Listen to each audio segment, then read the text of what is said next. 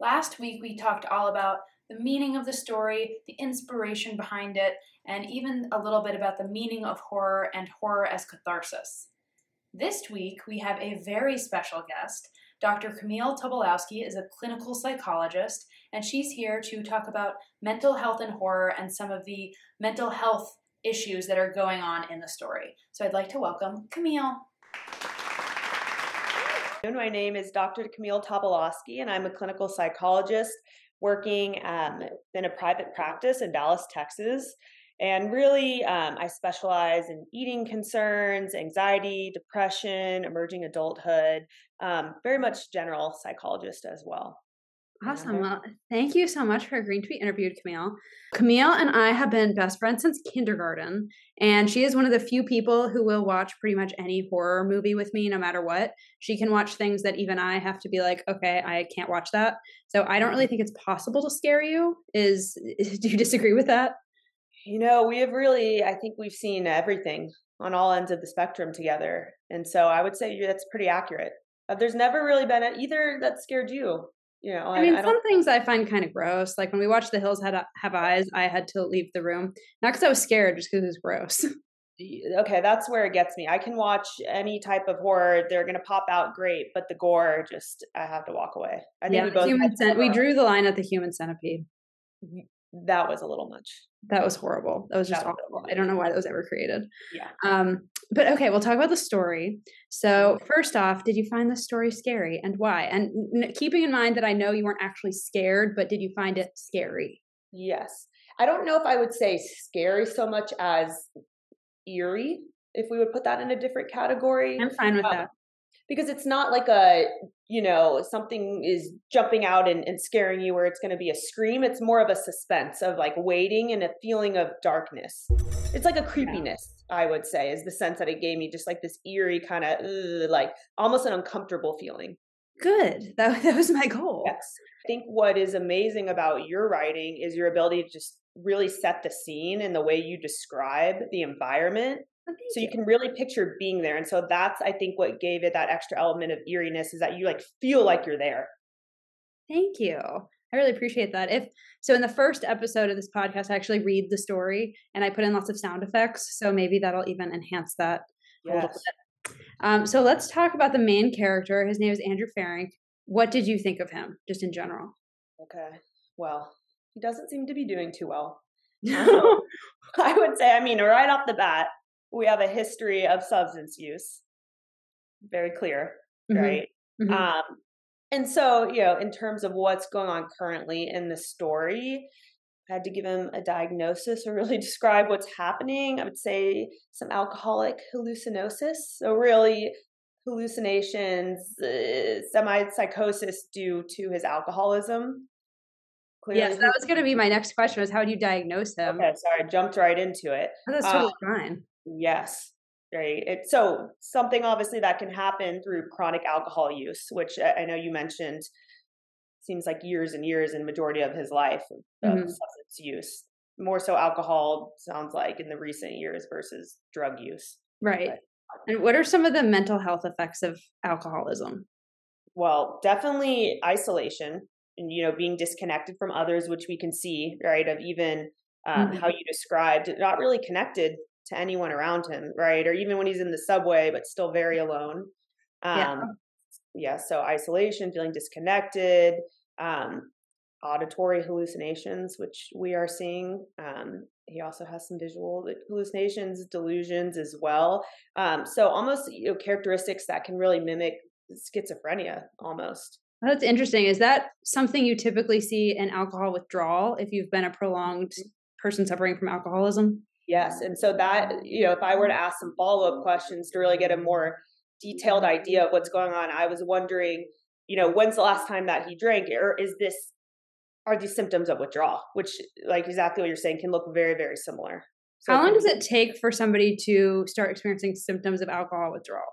It can be pretty fast.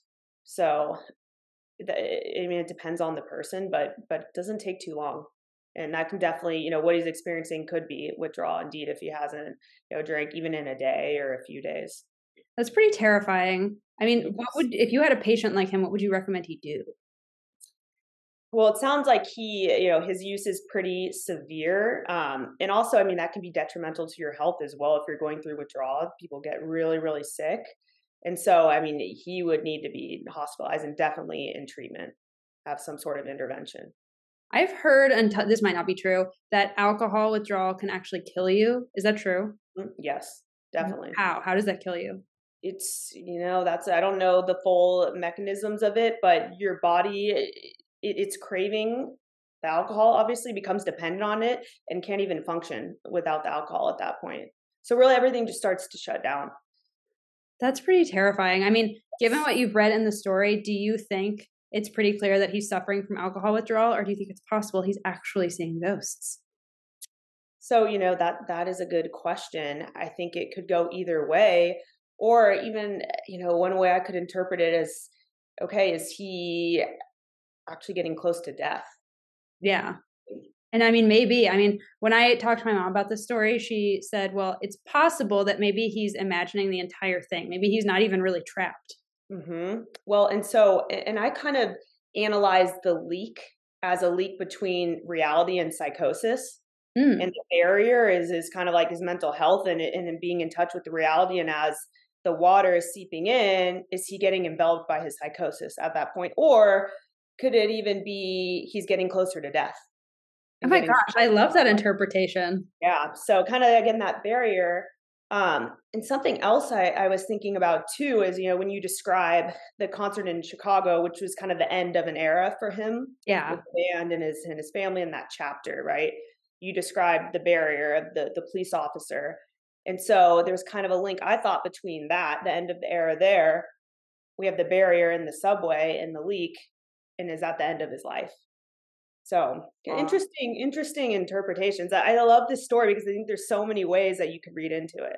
Well, thank you because I mean it's so nice to talk to different people about it because that is not an interpretation I had thought of. That's not one my mom thought of. So thank you for sharing that. That's super interesting. I really like that. So I want to shift a little bit to talk kind of about the clinical psychological roots of fear and anxiety and kind of why do we like i know not everybody but why do we in general like horror and scary stuff if it makes us so anxious i think it's you know we're fascinated with the unknown mm-hmm.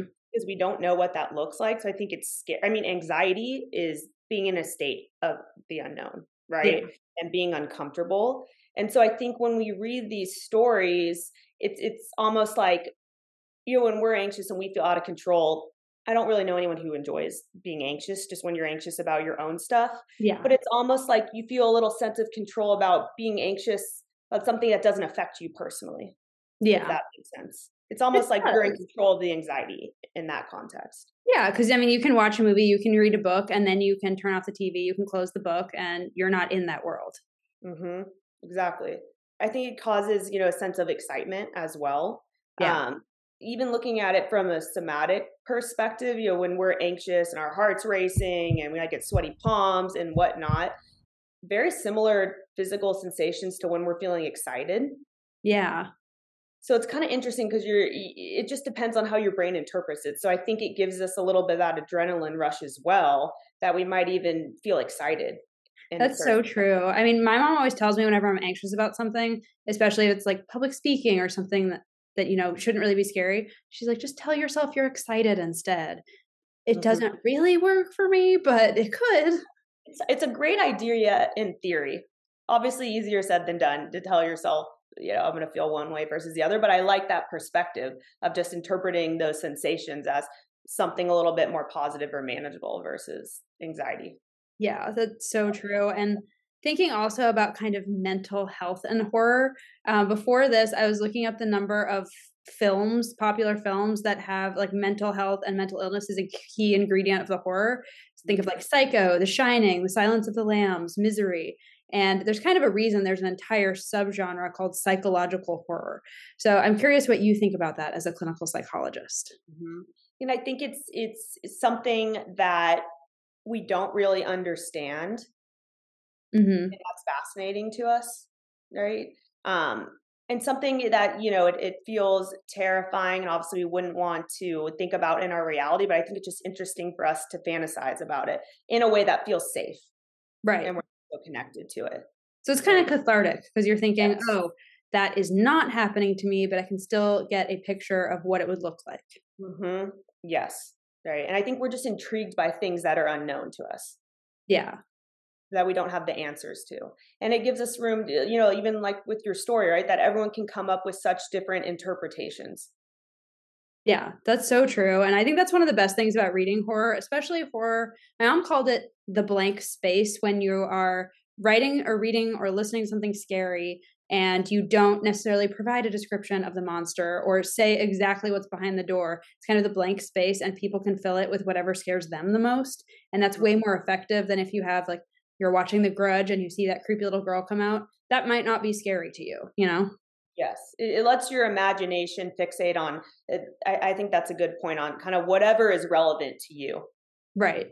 Yeah, because nobody's better at scaring you than yourself. Exactly. I mean, you probably experience that all the time when you're talking to patients with anxiety, and somebody might be like, "Oh my gosh, I am so anxious about this thing," and that's something that most people aren't scared of at all. Mm-hmm. Yes, yeah, and I, I think that's what's interesting too is that we all have our own specific anxieties, our own specific fears, a lot of it comes from our childhood or of course our different experiences that we've had. So it would be interesting to see you know reading the leak of of how people interpret it based on what experiences they've had right? Yeah. or did they know someone with a history of mental illness or substance use and how does that affect the way that they see the story or you know the sense of eeriness they feel or fear or anything like that that's so true because i mean there are probably people out there who like my husband Ran, who does not believe in ghosts mm-hmm. and who isn't necessarily afraid of the dark or of small spaces or anything like that, who might still find something in the story that's eerie but not necessarily scary. And a question I thought of for you as we're thinking about psychological horror is do you think it's possible that we in general are just afraid of be, kind of becoming alien to ourselves? Because if we can't rely on our own perception, then we can't really rely on much of anything. Mhm. Yep. Um, well, and, and it's interesting too, you know, thinking about the story at the end of, I thought what was fascinating is that, you know, the people that were his family, right? They, there's no mention of his biological family or anything like that. These people were his family. And so you would think that when he's seeing them, it would be something that was comforting, right? right? And familiar, and rather he's terrified. Mm-hmm. Um, and I think that's maybe just how isolated and disconnected he's become from everyone. Yeah, yeah. Well, and I think it's it's hard because yeah, you don't know even in these stories when we're reading it what's really happening here. Yeah. I mean, there's so many books like that too and movies where you're thinking, "Wait a minute. I think mm-hmm. I know what's going on, but I really don't." And also in a lot of horror media, especially movies, the characters kind of refuse to recognize there is a threat that might be supernatural until it's too late because they just don't want to accept that they might be losing their minds. Mm-hmm. Exactly right. And I think you know we we all have a lot of pride and it's hard for us to admit that okay maybe we're losing touch with reality or reach out for help and whatnot um, mm-hmm. um, and so i think that's the biggest barrier sometimes as well of like this denial and not wanting to admit that okay maybe we are feeling a little bit lost yeah because what would it mean if we said okay you know what i really think that's a ghost i really am seeing a ghost I mean, it's possible that you are, but at the same time, we tend to view people who do say things like that as, okay, maybe maybe you're not doing okay. Mm-hmm. Well, and I think there's a stigma, right? Totally. I think in terms of mental health awareness and resources, it definitely has gotten a lot better. And yeah, I think there still is a stigma where people are worried, you know, what is someone going to think, right? Are they going to label me in a certain way? and so that causes a lot of hesitance and resistance to reaching out for help or even you know to your closest friends to tell them yeah. what's going on and to be vulnerable and to open up about that but don't you think it's gotten so much better because even now just if, when i'm listening to random podcasts i get so many ads for all sorts of therapists and i think it's kind of cool to be in therapy now whereas you're right before even just like 30 40 years ago nobody would want to admit that they were in therapy mm-hmm. definitely um, and that's what i've seen you know since i've i've started practicing um, i think during covid especially people were definitely more open yeah for support and receiving help and i think it has become a much more normalized thing um, to say you know i'm going to therapy and, and that stigma is starting to dwindle a little bit mm-hmm. um, mm-hmm. But what I've seen is is more of that generational component of, you know, if I have some young adults and, and they don't have any stigma against going to therapy and, and seeking help they have a hard time communicating that with their parents who might not understand. Kind of mindset of, you know, just pull yourself up by your bootstraps and just keep going. Mm-hmm. And so I mm-hmm. think that's a hard a hard thing and that can create a lot of barriers amongst family members sometimes too. Totally. And I mean if you think about the character in the story, he's in his 60s, I think I said. And so he's of that generation that is thinking, no way am I going to ask for help. No way am I going to go to therapy. Mm-hmm. Well, and something I was wondering too, you know, if let's say he was my client, I would love to know more about his family history. Mm-hmm. Know, okay, is there a history of, of substance use? Because there's a huge biological and genetic component. Mm-hmm. Um, and, you know, where is his family? Because they talk about his family with the band, right? But no, again, no mention of where's his actual family, right? And, and where's yeah. his support? So we don't know. Did he grow up in a dysfunctional family unit? Um, was he just not willing to get help? And so they disconnected themselves from him. It'd be interesting to take a look at that as well. Yeah, totally.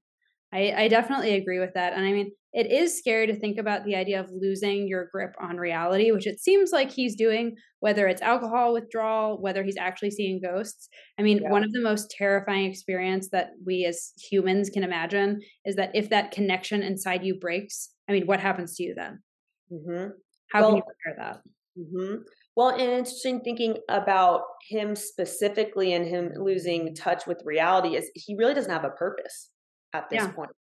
And I think when you don't have a purpose or this sense of meaning, it's way easier for your reality to dwindle, right? And and for it to become fragmented, right? And I mm-hmm. think for him being, you know, a groupie part of this band, that was his purpose, right? That was his sense of belonging. Mm-hmm. He lost that once that was dismantled, right? And so you see, there's nothing really grounding him at this yeah. point anymore. Right? And that's what you see a lot, especially in terms of substance use, right? Where it's hard to function, you can't keep a job and whatnot, and you lose that sense of purpose, responsibility. Mm-hmm. It's almost like you're floating through life, but it's a little bit more aimlessly. That's a good point. I compared this in an earlier discussion about this story to kind of like peaking in high school, except his version of peaking in high school is when he had his family, he had the band, he was a groupie. And then after that, you're right, he just didn't really have a purpose because he peaked during that time and when that when that time couldn't exist anymore he just kind of drifted and was like well what am i supposed to do now yeah right and it, it's so easy to lose yourself again when you just have no connection with the world outside of you yeah right? and when all of your friends either die like we saw or they move on and get conventional jobs get married but you don't feel like that's something that is available to you for whatever reason mm-hmm. um and, and us as humans i mean we are built to have a sense of belonging and connection or else we don't survive yeah. right? Like that's how we evolved and that's how we came to be where we are today and so you see you know when someone doesn't have that sense of belonging like he lost his belonging a while ago right? Typically that's when you're going to ter- deteriorate the fastest. Right but when his friends do come back he the last thing he wants is to belong to that group anymore mm-hmm. because when they come back and whether or not this is a like a figment of his own imagination or maybe they really were that way and he just couldn't see them as they are he's mm-hmm. thinking okay whatever they are doing i do not want to be a part of it mm-hmm. so that's kind of the ultimate act of okay even the people that i thought i belonged to i no longer belong to them and i don't want to mm-hmm. exactly right it's kind of this ultimate um you know reality and ending for him of he is just completely disconnected from everyone and everything at that point right? And and really can't trust anything anymore. Yeah. Truly alone like the true definition of, of, being alone which i think also you know going back to what gave me that sense of eeriness just how alone he was. Mm-hmm. yeah because even if he could yell and scream i mean he doesn't have a phone but even if he could yell and scream nobody would hear him there's mm-hmm. absolutely no way that he can contact anybody else. Mm-hmm. And in a way, he's kind of felt like that his whole life, ever since his sense of belonging was kind of taken away from him.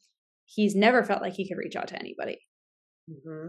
So he just continues on feeling that way. Even even if he is dying, then even in death, he continues to feel alone, which yeah. is really sad. And maybe that's part of the reason the story is kind of eerie and uncomfortable, as you said, because we have to reckon with what happens when you are facing kind of the ultimate aloneness. And I think for most people, that's our biggest fear, right? Of ending up yeah. alone. Yeah, that's a good point. I hadn't really thought about it that way, but that's so true. And that's not even something that is only in horror. I mean, you see that in all kinds of genres. Mm-hmm. That idea of ending up alone. Yeah, yeah, romance, everything, right? Yeah. And and again, you know, since we thrive and we're built to have this sense of belonging, it would make sense that that's going to be our biggest fear deep down and mm-hmm. our biggest vulnerability of, of feeling like, oh my gosh, you know, I'm alone. Yeah, very true. Well, I just for fun, I want to ask you. I know it's hard to scare you, but what would you find really scary? What are some of the scariest things you've read or seen or would think would be scary if you saw them? That's a good question. For me, it's it's the things that are very realistic and could happen. Yeah. I think that terrifies me most because that that lingers on, that sticks with me, and then I'll think about it later. Um, especially in the context of when I'm watching, if it's at night and it's dark, I'm alone or something like that. That's when it will really get me. Yeah, I'm trying to think back to the last movie that really scared me, and I think it might be The Witch. Did you ever see that?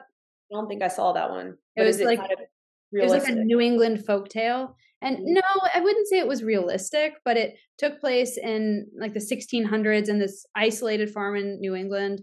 And there was talk of like witches and scary things were happening. And it was all about the atmosphere. And it was, you should watch it. It was super, super creepy. I'd be really curious to see what you think about it. Uh, what was the last really scary movie you saw? That's a good question. I'm trying to think. Okay, I think we watched this together forever ago. The Orphan. Oh yeah. So for that, for some reason, that one freaked me out, and I don't know why. I guess it was it was semi realistic, right? Because it was yeah. About, it wasn't. It was a woman who was pretending to be a child. Yeah. all these malicious things. Now, since um, this movie is old enough, I don't feel bad about the spoiler. Okay, sorry, sorry everyone if we spoiled it. Um, I don't know why that one got me. Maybe it's because somebody presenting themselves as one thing so convincingly, but then being yes. the total opposite. Yes, yes. You know, it's a sense of like, ooh, do you, you know, we don't know what's going on sometimes. Yes, that that one was scary. I'm trying to think if there's another one. The por- paranormal activity movies. Yeah, because they look. I mean, they're filmed like found footage, so yes. it it tricks your brain into thinking, "Oh my gosh, that's real." I'm trying to think if there were any other ones, but I think those would be the main ones that have really stuck with me. Um, the the ones with I'm trying to think again with the gore and things like that. More so, I can't watch because I get. Yeah, they're just gross. They're not even that scary. Yes, but they don't. Yeah, don't necessarily scare me. Yeah, I mean, I think the modern horror viewer and consumer is way smarter. So now I was reading an article about this, I can't remember where, and somebody was saying if you want to scare people now, you can't have somebody like blindly go down the stairs when they hear something scary because you nobody's going to be scared by that because they're thinking well, you, are not going to do that like you know? So it's it's hard especially as somebody who writes horror to think about how can i reach people who have seen it all read it all been mm-hmm. scared by it all and have gotten over it and that's a really hard challenge.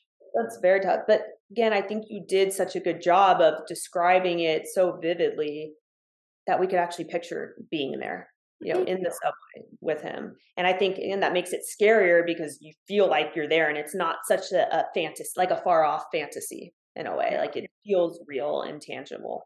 Well, maybe mm-hmm. psychological horror will just always be a, a scarier medium because I mean you can only come up with so many monsters. You can only come up with so many ways for monsters to, to jump out and hurt somebody. But if you keep returning to these themes like being alone, like peaking and then kind of losing your worth, that kind of thing, I mean yeah. those are perpetually scary. Yes. Yeah, because again, I think you're hitting at people's like core fears. Yeah biggest vulnerabilities even if, even if someone's not aware of it or not i think someone can connect to that at different levels or really at, at any level. Yeah because i'm thinking about like pennywise when the new it came out which i really really loved but then everybody just kind of started treating the character of it who is supposed to look scary. They were like, "Oh, this is hilarious!" Made him like an icon, and he like little children dressed up as him, and it took away some of his power to scare you, which is ironic yeah. because that's kind of what the whole movie is about. But mm-hmm. still, it's just funny how if you show everybody what the monster is, people will find a way to make it not scary. Yes, well, it takes away the mystery. Yeah, yeah. Right. And again, I think the scariest, the scariest things to us are the unknown. Yeah. Right. And, and if we know exactly what it looks like then we can rationalize it away or we can decide to not be afraid of it anymore. I mean if you see that scary clown enough times like you're just not going to be afraid of it anymore. you become desensitized right? Exactly. the mystery's unveiled and you look at it and it and you realize okay wait actually isn't as scary as i thought it was right? But when typically when we don't know what something looks like we assume it's something negative right? Or we might go to worst case scenario.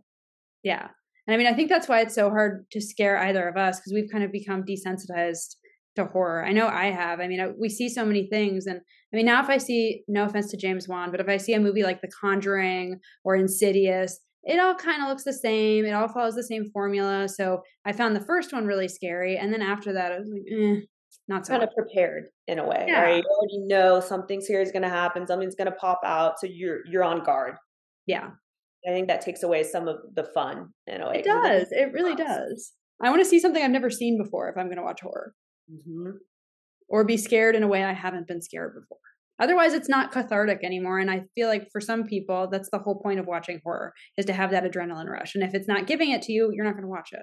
hmm Exactly. I agree. Um, so yeah, I mean, I, again, I think that the scariest things are these things that can feel real to us, and we can place ourselves in these situations and really like feel the emotions ourselves. Like that's, I think that's the most terrifying thing. I totally agree. Well, thank you so much, Camille. This was super, super awesome. I loved interviewing you. And thank you again for talking with us today and sharing your expertise. Thank you again, everybody, for listening. I really appreciate it. And I would love if you would please subscribe, rate, review, send carrier pigeons, whatever your mode of providing feedback is. I would so appreciate it. I am a new podcaster, and your support and feedback mean a lot to me. And if you want to keep up with me, you can also sign up for my monthly newsletter at ViggyHampton.com. Now, I hope you'll join us next week as well because we will be hearing part one of The Mysterious Very Moist Ghost, which I know I've been teasing for the entire season, but it's finally going to be here. So I hope to see you back next week. Thank you so much.